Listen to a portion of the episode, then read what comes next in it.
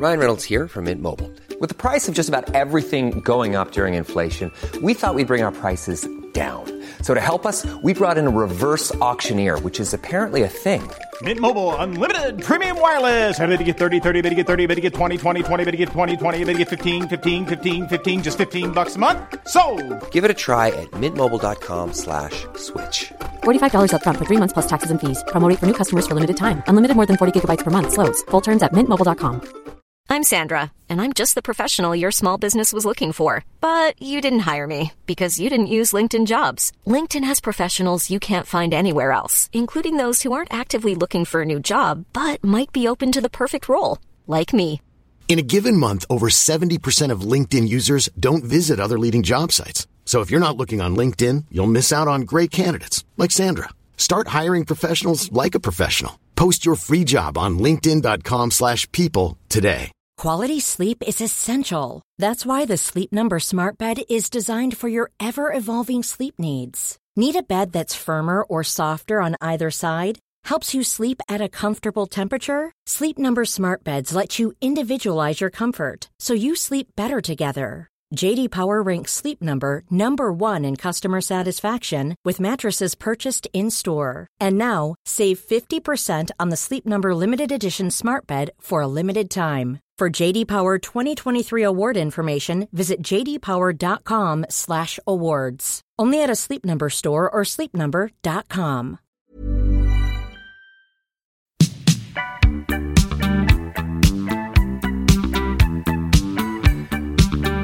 Thank you for joining the conversation on Colloquium. This episode is brought to you by Excelsior Capital, an investment platform focused on democratizing private equity by providing individuals access to direct opportunities. To learn more about the firm, please visit excelsiorgp.com and connect with Brian on LinkedIn.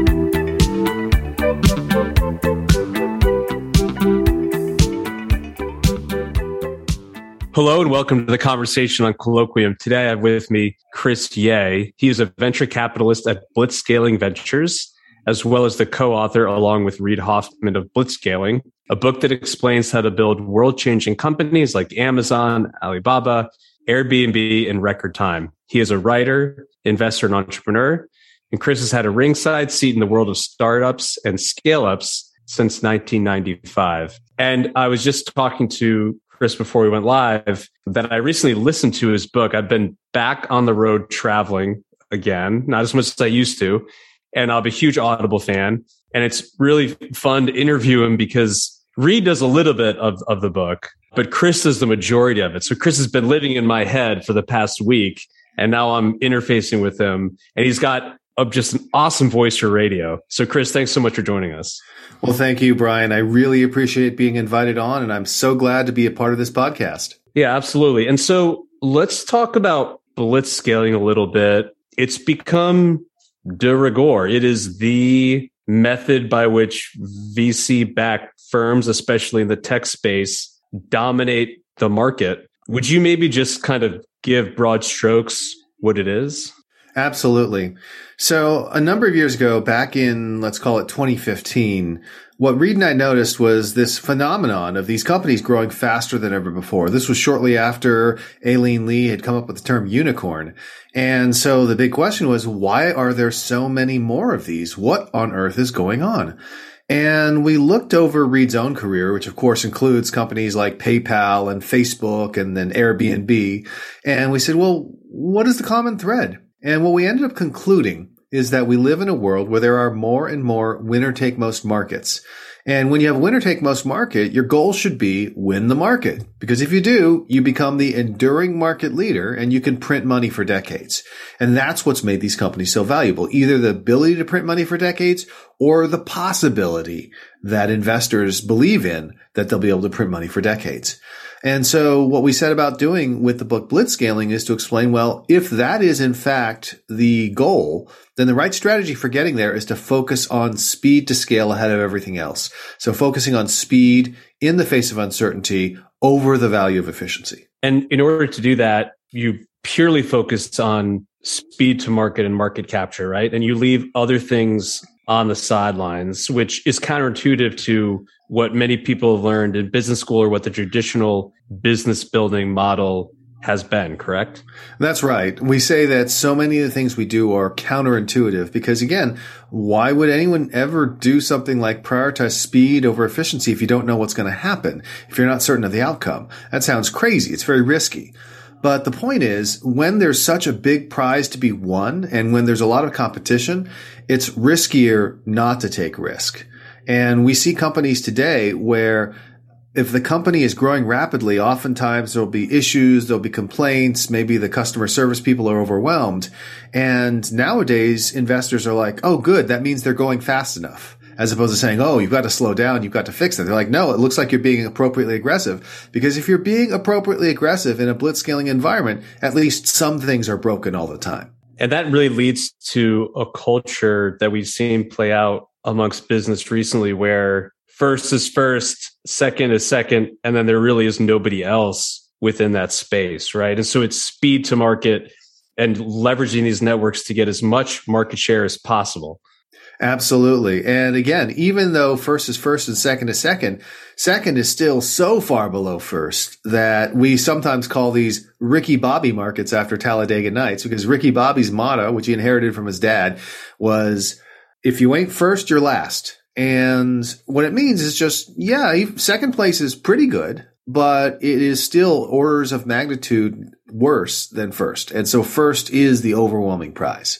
And when you talk about getting to scale, that's a term that gets thrown around a lot. Could you maybe break that down a little bit for us? When we're talking about the scale of some of these firms and companies, I'd love for you to unpack that a little. Absolutely. So the way we thought about scale is there are actually a couple of different measures. I think that when people just say scale, they sort of wave their hands and everyone kind of expects what it is. And we says there's actually three different ways to measure the scale of a company. The first way is to measure it in terms of the number of users or customers. So for example, a company like Instagram had 100 million users when it was acquired by Facebook. That's scale or a company that has 10,000 customers paying it $20,000 a year. That's scale as well. And that's certainly one way of looking at it. And sometimes these companies can be pretty small in terms of number of people, despite being large in terms of, in terms of number of users. The next way of thinking about it is to look at it in terms of revenues, because if you think about it, the amount of money that a company brings in is highly related to a lot of other things in terms of what kind of processes have to be in place, and how much structure do you have to have? And the final thing is just the, and this is the most common measure that we use, just the size of the organization. Because as it turns out, it's the simplest and easiest proxy for everything else. The number of users you have is generally going to increase with scale, whether it's user scale, customer scale, or revenue scale, because you need people to serve those customers. You need people to manage those systems. There are exceptions. As I mentioned, Instagram sold for a billion dollars with 100 million users and 13 employees seven of whom had been hired in the previous two weeks right before the sale. So they can absolutely vary. But when you think about scale, you should always think about those three things. Users and customers, revenues, and ultimately employees. And is it appropriate for every industry and every product type? No, it's not. So the key thing is there has to be a reason why there is a winner take most market. There has to be some dynamic that makes this happen. Usually this is because of network effects. So in the technology industry, as the number of users or customers grows, then oftentimes network effects cause the value per individual user to grow. So basically, if you think about uh, Facebook, for example, Facebook with one user is useless. Facebook with a million users is getting somewhere. Facebook with a billion users is a utility that people can't seem to stop using no matter what they say. And so that's an example of how the network value increases. And it doesn't just increase overall, it increases per user. So each individual user becomes more and more tied to the product. So from that perspective, that's where that winner take most market is coming from. There is one other way that sometimes works. We talk about it in the book where we have a land grab effect. So, for example, during the oil, shale and gas, shale oil and gas boom in the 2000s, the companies that did well were the ones that went out there and literally grabbed the land, signed as many mineral rights leases as possible on these shale formations that people thought were previously worthless. And so if you in fact do get to keep a customer or user forever after you get them, whether because of contractual reasons or momentum or the fact that they are integrated into somebody's infrastructure, that's also a good reason to blitzscale. But there are some challenges and organizational issues associated with moving this quickly, right? We'll get into the capital part of it later, but from the human capital perspective, what are some of the issues that you need to overcome here? Well, it absolutely is a challenge. And I was just speaking with somebody today who is the chief people officer of a blitzscaling company. It's a company that began this year with 125 employees and currently has 600. So it gives you some sense of the kind of scale that you have. And there are problems all over the place. So for example, a company like that, oftentimes you have people in the wrong places right? You had people who were appropriate for one line of business and now you've pivoted your business around. This happened at Netflix when they hired the world's best DVD handlers and then they became a streaming service. So that's one kind of issue. Another kind of issue is just when a company grows that quickly, normal management practices are thrown out the window. And so you end up in an extremely disorganized fashion. Do you have pay grades? Do you have a compensation system that makes sense for everyone? No, you just paid everyone whatever you could because you were too busy just trying to grow. And then the final thing is, as the company grows, and this is very important, we have this principle called hire Ms. right now, not Ms. right. Just because someone was great for one particular stage of the business doesn't mean they're going to scale to the next stage. And so you've got to constantly be keeping an eye on the extent to which people are still appropriate for their roles. And if necessary, bringing in new people while trying to hang on to the old people. Because guess what? The people who are there already probably have a lot of great strengths that can be used for the company, just not in the role that their official job title would now put them in. So given this is a, a widely accepted business practice, but still relatively nascent. Other than your book, is there actually, and I know you teach a class at Stanford with Reid on this, but is there a playbook? Is this a mature enough methodology where you have people that have gone through these cycles that can now say retrospectively, this is at least some guidelines of what you should do and should not do? Well, that's really funny. So one of the things that we intended to do was to put out a blitz scaling playbook and that would have gone over all the details of here's what you should do. We actually started off writing that playbook in 2015 because we thought that's what people wanted. And Then we took it to our publisher. They're like, actually, people need to first understand what this blitzscaling is before they actually get a blitzscaling playbook.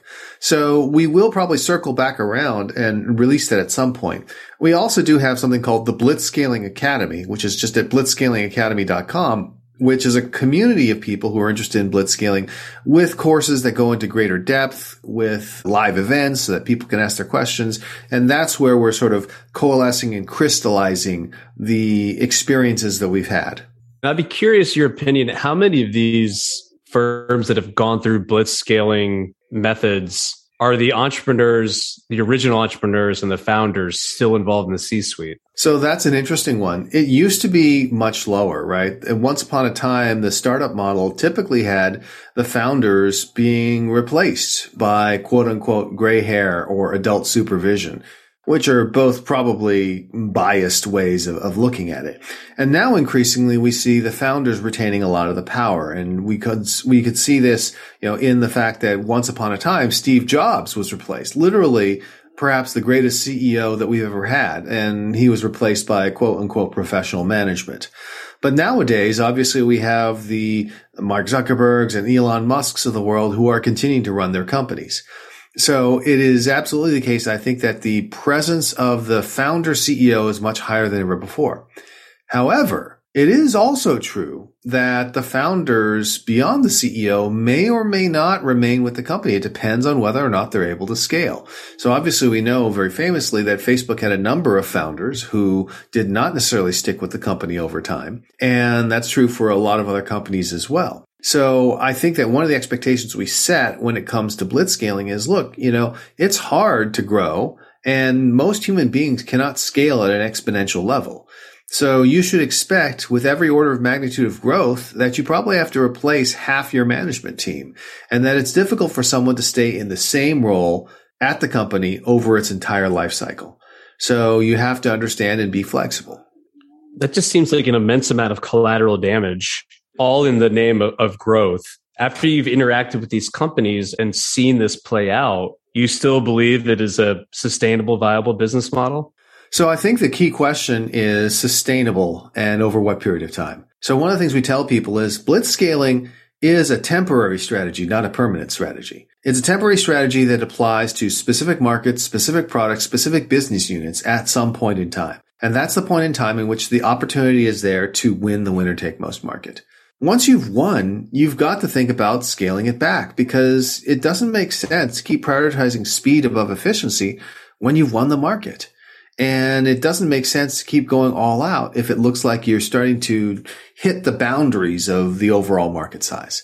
So we do view this as something that you just cannot sustain for a decade. You just can't spend a decade sprinting at this all out speed and expect to avoid burnout. It's just not realistic. But what we do believe is that ultimately when you're going after an important winner take most market, it's the right strategy to take. Because if you don't take the strategy and someone else does, they may very well win. And if they win, then it doesn't matter how well you executed along the way, you won't have an important company. So yeah, it is a strain and blitzscaling is uncomfortable and blitzscaling is exhausting, which is why you try to only deploy at the right periods of time. But if you don't deploy it, you're unlikely to win the race. It's sort of like the afterburners on a fighter jet. When you need to get there, you need to get there. Yeah, I mean, it's interesting this conversation happening now where Zuckerberg's really the only founder left of some of these large, you know, recent tech companies that is still running the day-to-day operations of the firm.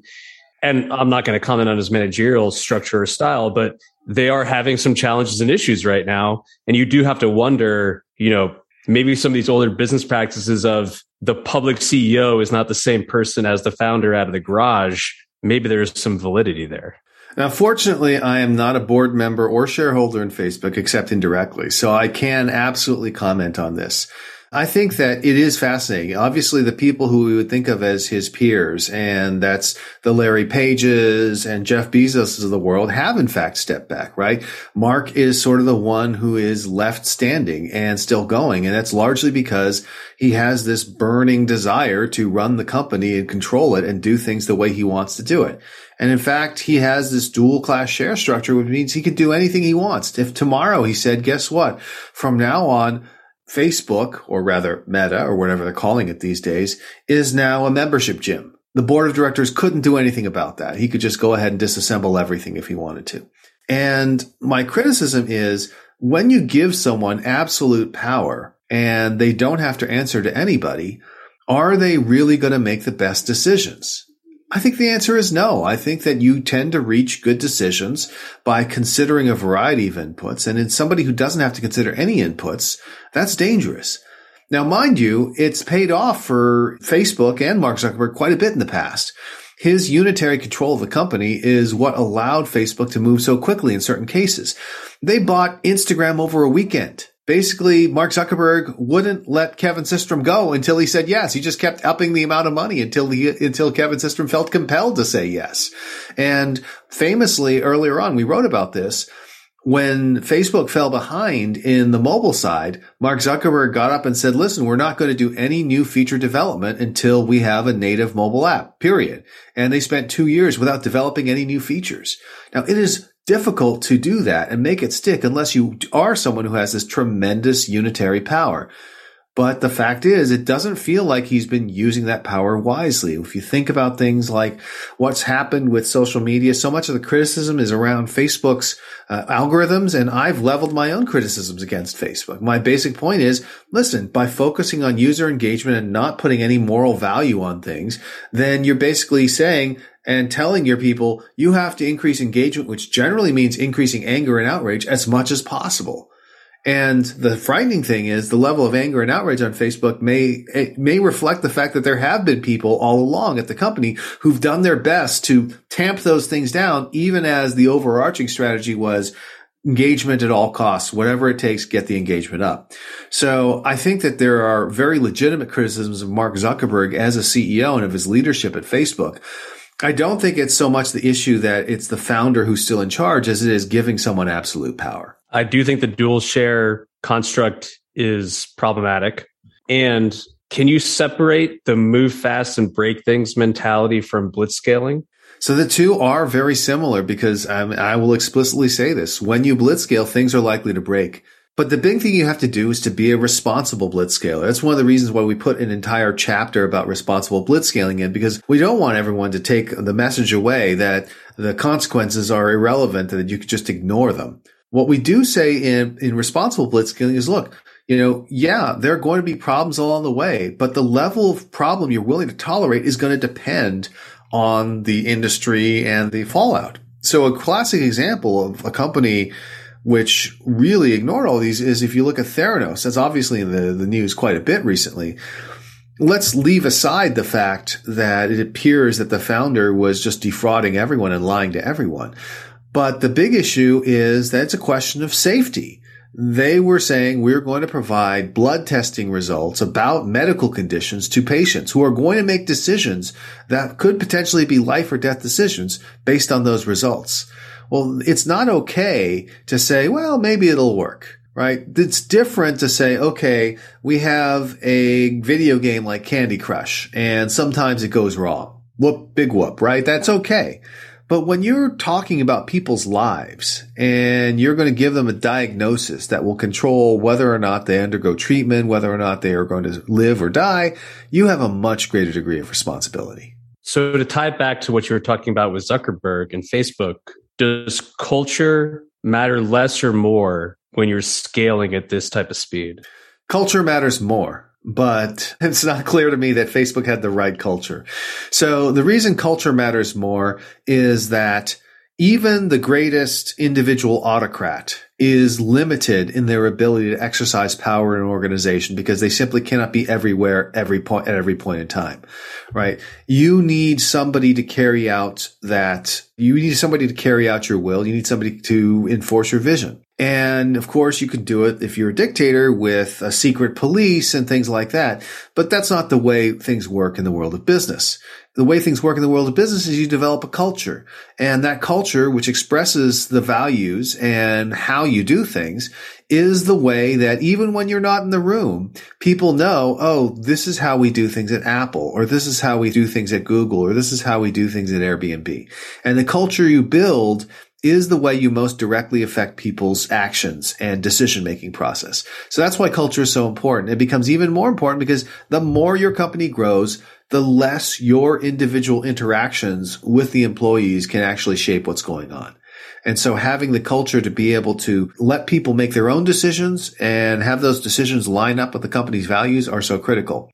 Now, the issue with something like a Facebook is you create a culture which just focuses relentlessly on making numbers. It's an incredibly competitive organization. It's got some of the smartest people in the world.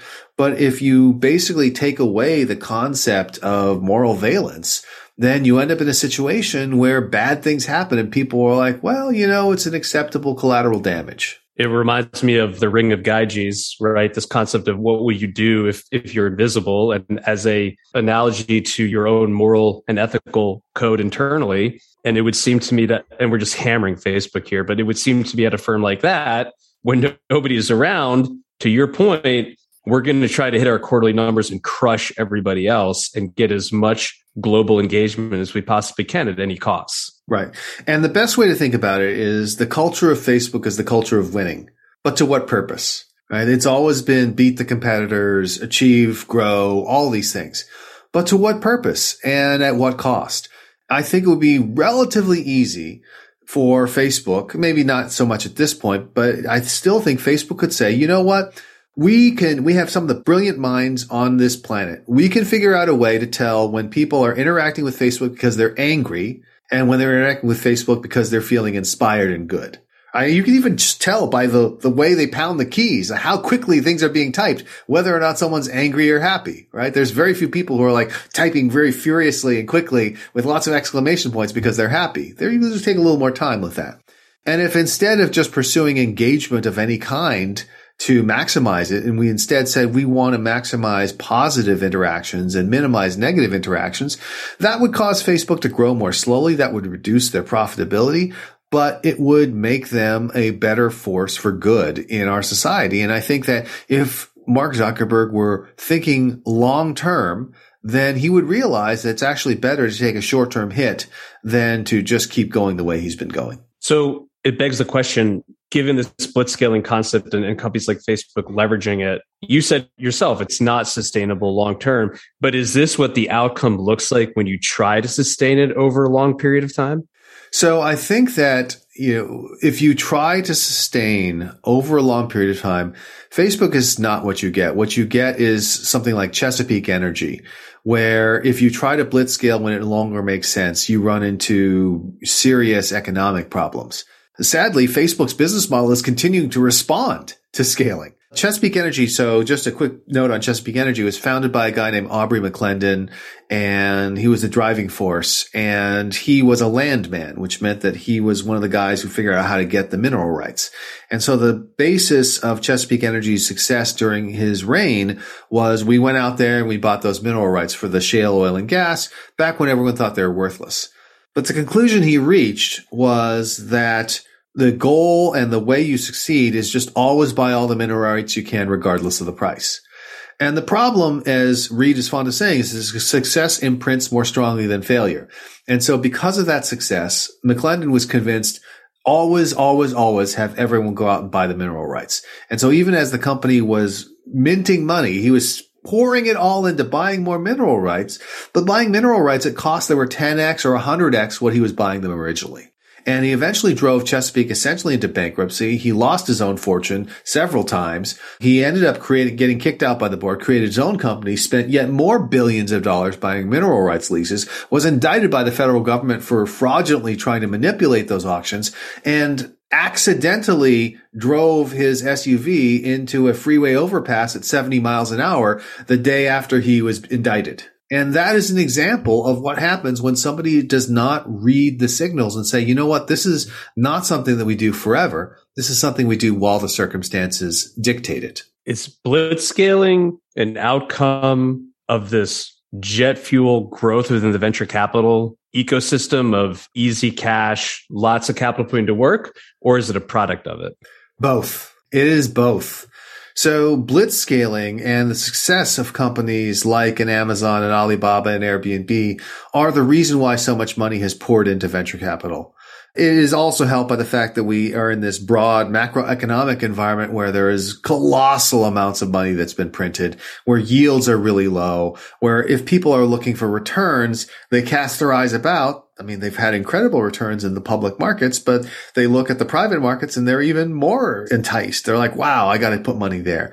And so the venture capital industry is many times larger than it was 10 years ago, 20 years ago. I mean, I can remember a time when the entire venture capital industry was $5 billion a year. Now that's one quarter worth of Tiger Global. So we are living in very different times. And what's happened is, as I mentioned, blitzscaling produced returns that convinced people to pour more money into venture capital. But venture capital firms with tons of money have attempted to blitzscale more and more. And the exemplar here, of course, is SoftBank, which tried to blitzscale companies like WeWork. Sometimes it works, sometimes it doesn't.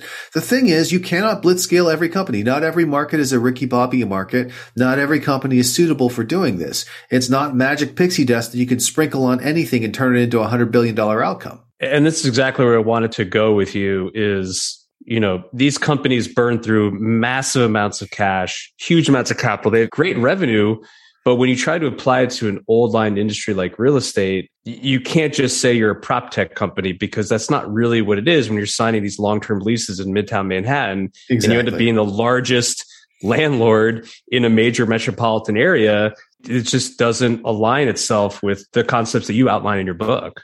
Yeah. So one of the things that drives me up the wall when it comes to venture capital is when people say they're a pattern matcher. You've probably heard people say, Oh, we're really good pattern matches. We're really good seeing the patterns. Or maybe they say, I've seen this movie before. And what they mean is this feels similar to something I previously saw. And therefore I think it's going to work the same way. And what I call that is laziness. It is an inability to actually explain why you believe something is going to happen.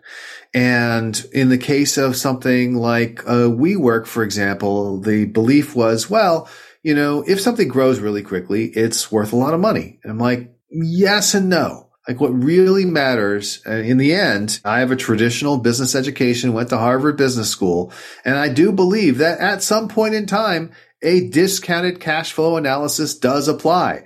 That the value of a company is based on its future stream of cash flows. Now, the thing is, people may disagree on how to interpret it, right? Our notion of traditional multiples, a multiple on sales, a multiple on earnings is based around a normal set of growth and a normal kind of gross margin and all these things being normal. And a lot of these blitzscaling companies are highly abnormal. Now, the way I tell people to look at this is to say, look, when you're looking and valuing a blitzscaling company, you have to value both the financial value that you can see today and also the strategic value that may be being built up. And that strategic value at some point in time needs to convert into financial value. And a great example of this is let's take a look at two businesses which are very much in Elon Musk's empire, which is Tesla and SpaceX. And Tesla is now one of the world's most valuable companies. It's made Elon Musk one of the world's richest people. I would argue that his estimated net worth is a dramatic underestimate because the value of his stake in SpaceX is probably even greater. And if we look at these two companies, the question is their strategic value and can that strategic value be converted into financial value? In the case of Tesla, Tesla, of course, did pioneer electronic cars and does build some pretty great cars.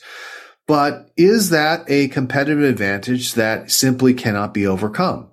Other people can make electric cars. They may not be as nice, but the entire automotive industry is going nuts trying to build it up. Maybe you could argue, well, Tesla has a lower cost of capital because they can just raise money.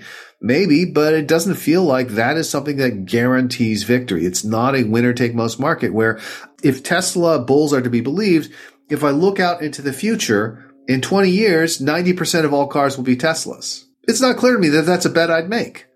On the other hand, if we look what SpaceX has accomplished, it's really freaking hard to launch rockets into space. We've seen how much money Jeff Bezos has poured in just to get up to space, right? Just to get close to it. Or Richard Branson, he's been doing rockets for decades and Musk just zoomed past them all. And so in looking at that, I look at that and say, you know, there's huge strategic value to having a multiple order of magnitude cost advantage over any other orbital payload launcher and they're using it right now because there's only so many payloads to be launched. They're using it right now to build Starlink, which could effectively be uh, a near global monopoly on internet access for anyone who is on the go or outside of uh, large metropolitan areas, which is a pretty damn big market. So I look at that and I say there is clear strategic value and a clear way to translate that strategic value into financial value. With Tesla, I find that far less clear. Let's go back to the VC ecosystem because this is what I find fascinating. You have groups like SoftBank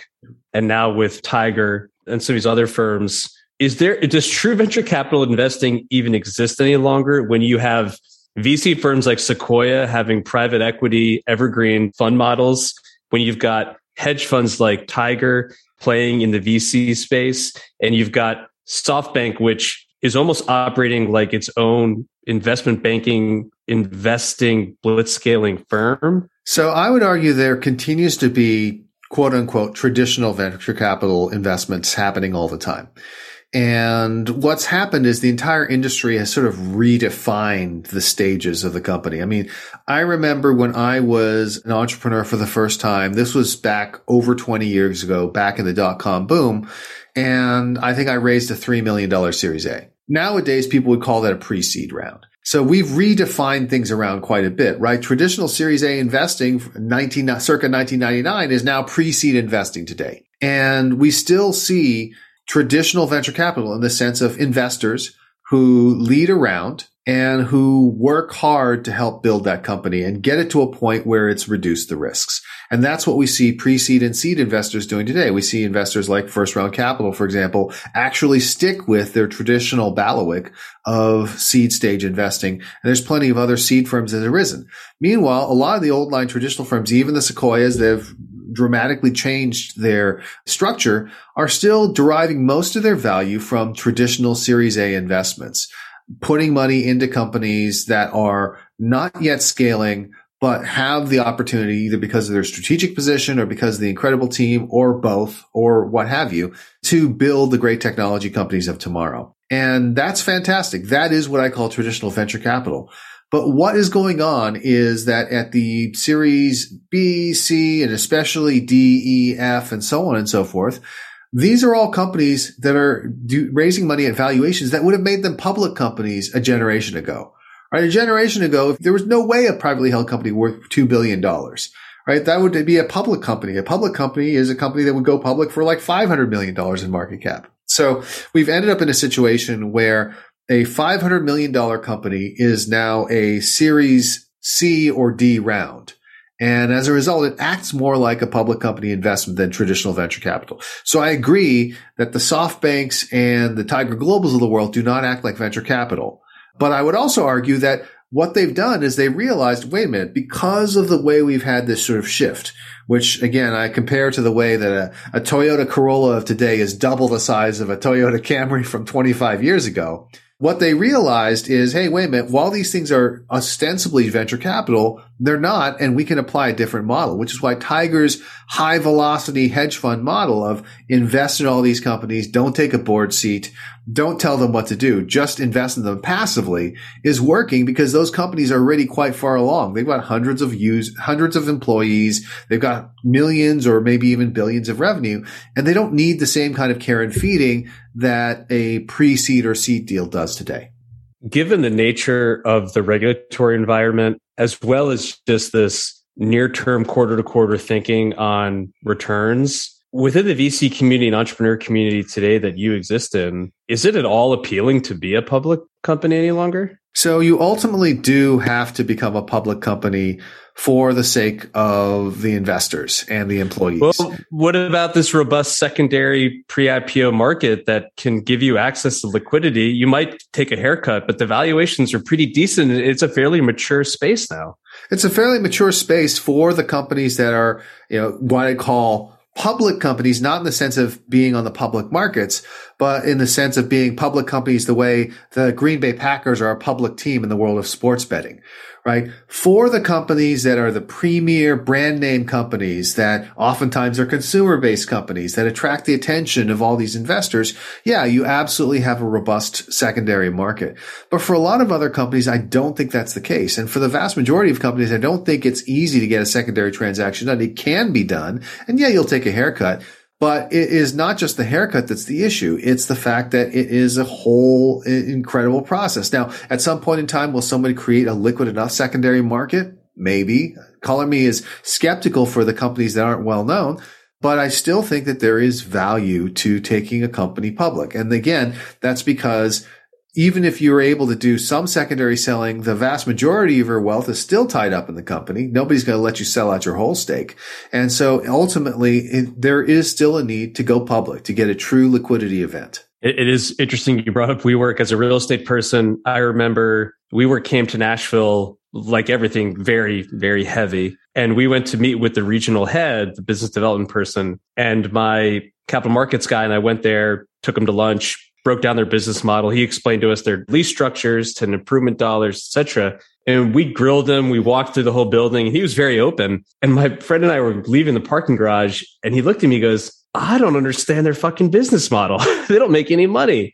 And I said, "Yeah, I don't get it either. But we must just be missing something because they're growing like wildfire." and then this whole thing plays out. Not that we were smarter than anybody else, but it gets to that IPO phase, right? And you've got these research analysts who are really smart they dig in really quickly. And all of a sudden they realize, bam, this is not what everyone thought it was.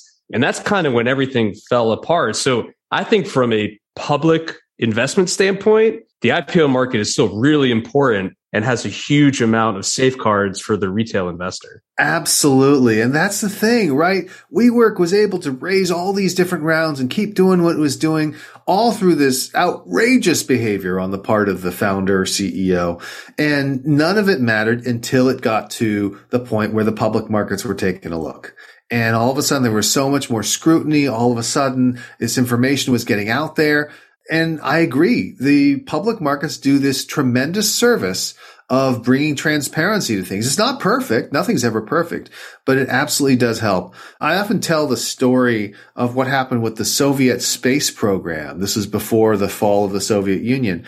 And one of the things that the Soviet leadership did, they went to the scientists and said, you got to build us a, a space shuttle. And the scientists were like, well, it doesn't make sense to build a space shuttle. It doesn't actually save money over just the rockets we have, which work just fine. It's more dangerous. It, it takes a lot. It's going to be more expensive. I don't know why you'd want us to do it.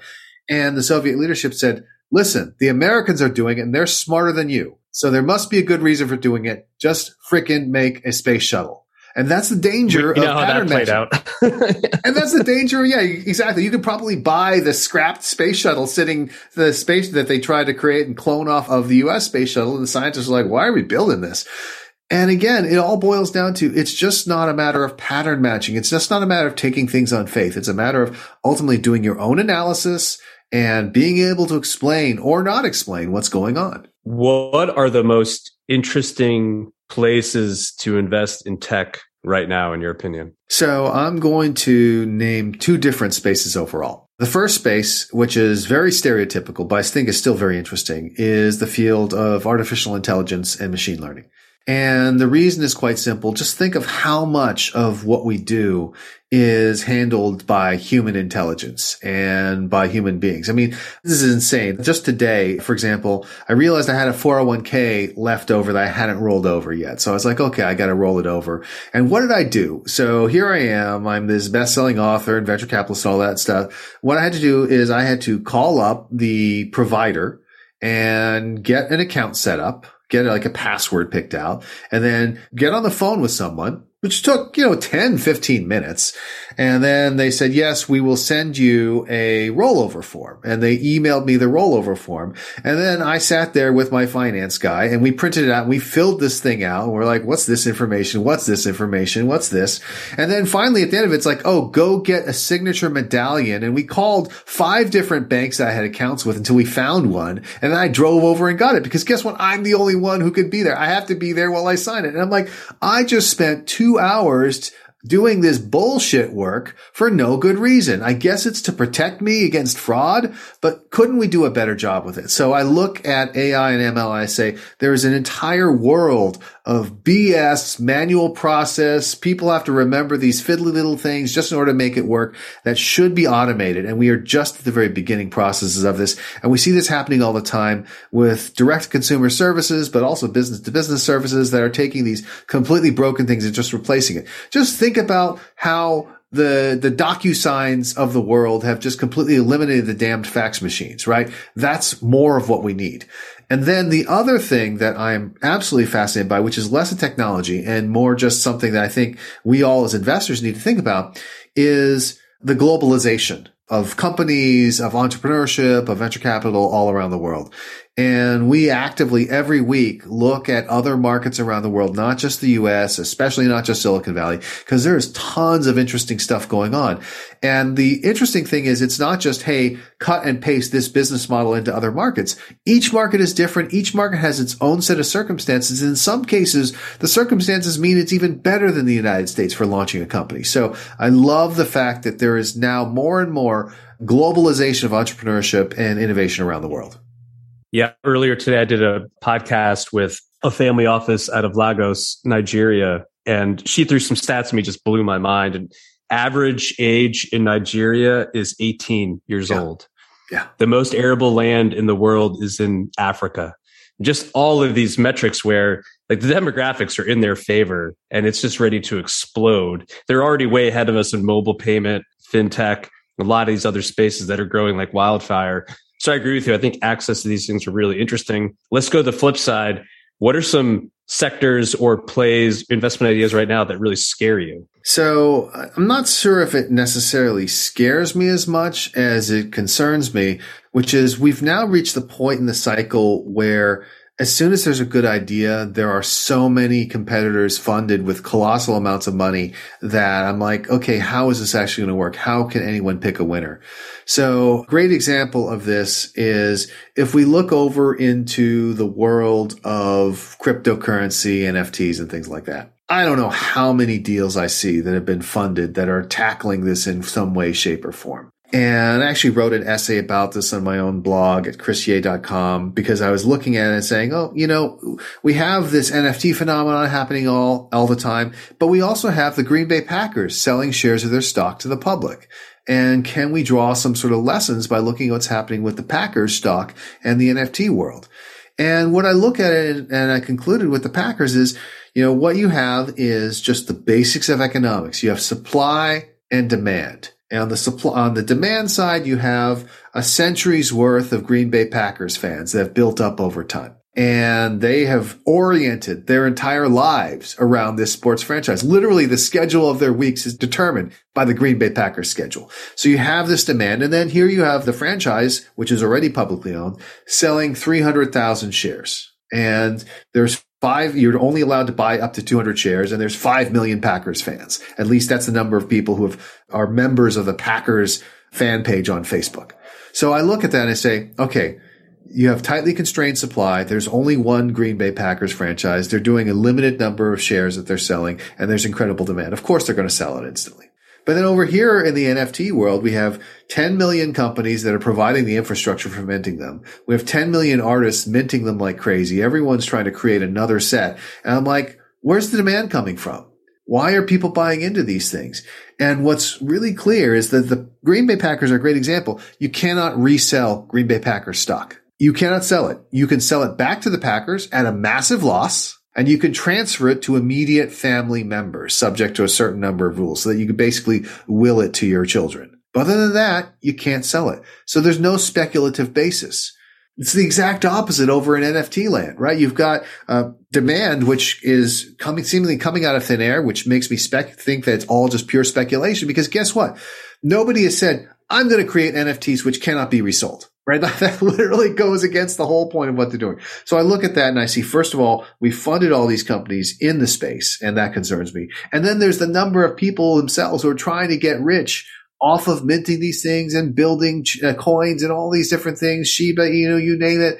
And so I look at that and that fills me with terror because you know, the thing about contagion is it spreads. It does, people are like, oh, that's just a bunch of young hodlers. I'm like, yeah, you know what? If that whole industry suddenly implodes, the effects are going to be felt elsewhere. And I bet they're going to be far reaching, wide, and unpleasant. Yeah. One of the younger guys that works with me 5x his money on Dogecoin and bought a iPad, a new, like a brand new iPad with it. It was not a huge amount of like nominal dollar amount, but people wonder why we have inflation. I'm like, well, this is what's happening here. And, but, you know, the other side is, and somebody said this at this conference that this week, it can be a, a, crazy asset class, but doesn't mean it's a bad trade. So That's right. you can still play it if you want. And the key, um, as I said, is if anyone wants to play in that space, look for assets where there is a source of demand and where the supply is actually limited. And the reason I think that the supply of NFTs is actually not limited, again, people are like, oh, no, it's limited edition. Only 10,000 of these exist. I'm like, yeah. And then there's 10 other people who are minting their own sets of 10,000 of a different, a slightly different thing every day. So that is effectively unlimited supply, not limited supply. Whereas the Green Bay Packers, that's limited supply. They ain't handing out any more franchises. But that would indicate that crypto is actually a decent investment, right? Because aren't there true limitations within the code itself? There are, but the question is, why would you buy any one coin over another? Yeah. Right. The limitation, there are limitations on the number of NFTs in a particular series. There are limitations on the number of coins in crypto. But guess what? Anyone else can create coins, right? Bitcoin was the granddaddy of them all. And in some sense, I would argue that that probably gives it the greatest chance of, of working as a store of value, although it's unclear that it works as a store of value because it's so volatile. But, you know, meanwhile, everyone doesn't say to themselves, well, let me buy Bitcoin. They say to themselves, let me create my own coin and maybe it'll take off. And that's why the supply is unlimited. Even though the cryptocurrency is technically limited, the ability to get everyone to agree that this is the one that they should pay attention to is something that just cannot be done unless you have market power. Lightning round. Yes. Do you think we're living in a simulation? No. Do you think at some point we will solve the aging dilemma? No, but we will extend our healthy lifespan. In our physical vessels or our consciousness? I think we'll be able to expand our physical vessels. I think it's very difficult to tell whether our consciousness persists when we upload. I do believe that we will eventually have very good simulations of people. And one of the reasons I do so many podcast guest appearances and write so much is I hope that they create an artificial Chris someday. Are you bullish or bearish on the metaverse? I am bearish on calling it the metaverse. I am bullish on the fake world being better than the real world for a lot of people. Interesting. in terms of their avatars versus their real life? Here's what I think. And again, this goes, oh, this goes back. I'm like, to put it bluntly, real life for a lot of people sucks. And there's a reason why we play video games because in a video game, if I'm having a bad day and I want to go gun a bunch of people down, I can do that and there won't be any consequences. And the metaverse, well, I think that Scott Adams, who is a colorful character who's gotten a lot of trouble himself, but who once said something which is the holodeck will be the last invention mankind ever creates. Because once you have a holodeck, why would you ever spend time in real life anymore? And that's a bit glib, but I think that there's a lot of truth to that. So I think that yes, the idea of there being artificial worlds into which we can escape is going to be a very powerful one. I don't believe that where we are right now and what Facebook has put out so far in terms of Oculus and whatnot gets us to that point. Best investment you ever made? The best investment I ever made was this is a funny one. I'm going to say the best investment I ever made was taking a peer counseling class when I was in college at Stanford because I think that, you know, I was a young, arrogant punk. I didn't really understand human nature particularly well. And learning how to develop empathy for others has probably been more important to my career and life happiness than just about anything else. Worst investment? One of the angel investments that taught me a lesson, it didn't cost me that much, thank goodness, but it did cost me some, was I invested in a company. I had gotten a couple of early successes. And so I felt like I was brilliant because I'd made money, something that I think happens to a lot of people in the industry. And I remember meeting with an entrepreneur. I was introduced by a mutual friend. He was working on something in an area where I had some expertise. And I was like, listen, I think what you're doing is really smart. And let me tell you, I have a perfect record. Everything I invest in turns to gold. and I have no problem being the first investor in your company. And of course, I lost all that money. And what it taught me is don't mistake being lucky for being smart and have a sense of self awareness and humility, and you'll hold on to your money a lot longer. Chris Yeh, thank you so much for joining me. It was awesome. No, it was my pleasure. I just got to say, I seldom have an interview where somebody is able to dive so deep, get into so many interesting areas. I really appreciate the work that you did in advance, and I'm so glad I got a chance to come on. It's just cool to hear your voice live one on one as opposed to over the phone. I follow your blog. I follow your stuff on social media. I've obviously listened to your book. If people want to hear about your writing, learn about your podcast, what's the best way for them to connect with you? In general, people can just go look up chrisyeh.com. That's C H R I S Y E H.com. It's got pointers to most things that I do. And, you know, always love interacting with people. If you want to hit me up on Twitter, that's also Chris Yeh. It's relatively easy to find me. And again, I just love interacting. I love sharing the ideas. You'll see that, you know, I think I'm generally a, a pretty respectful guy. So please feel free to engage. Awesome. Chris, thanks for making some time on a Friday. I hope you have a great weekend. My pleasure. And hey, do we still have time to get you to that happy hour? we got one minute. We're running out of daylight, but we're right there. So thank well, you. Brian, thank you so much for having me on and have a drink on me. Yeah, sounds good. Thank you for joining the conversation on Colloquium. If you enjoyed what you heard in this episode, please like, rate, or leave us a review. And stay tuned for our next episode coming soon.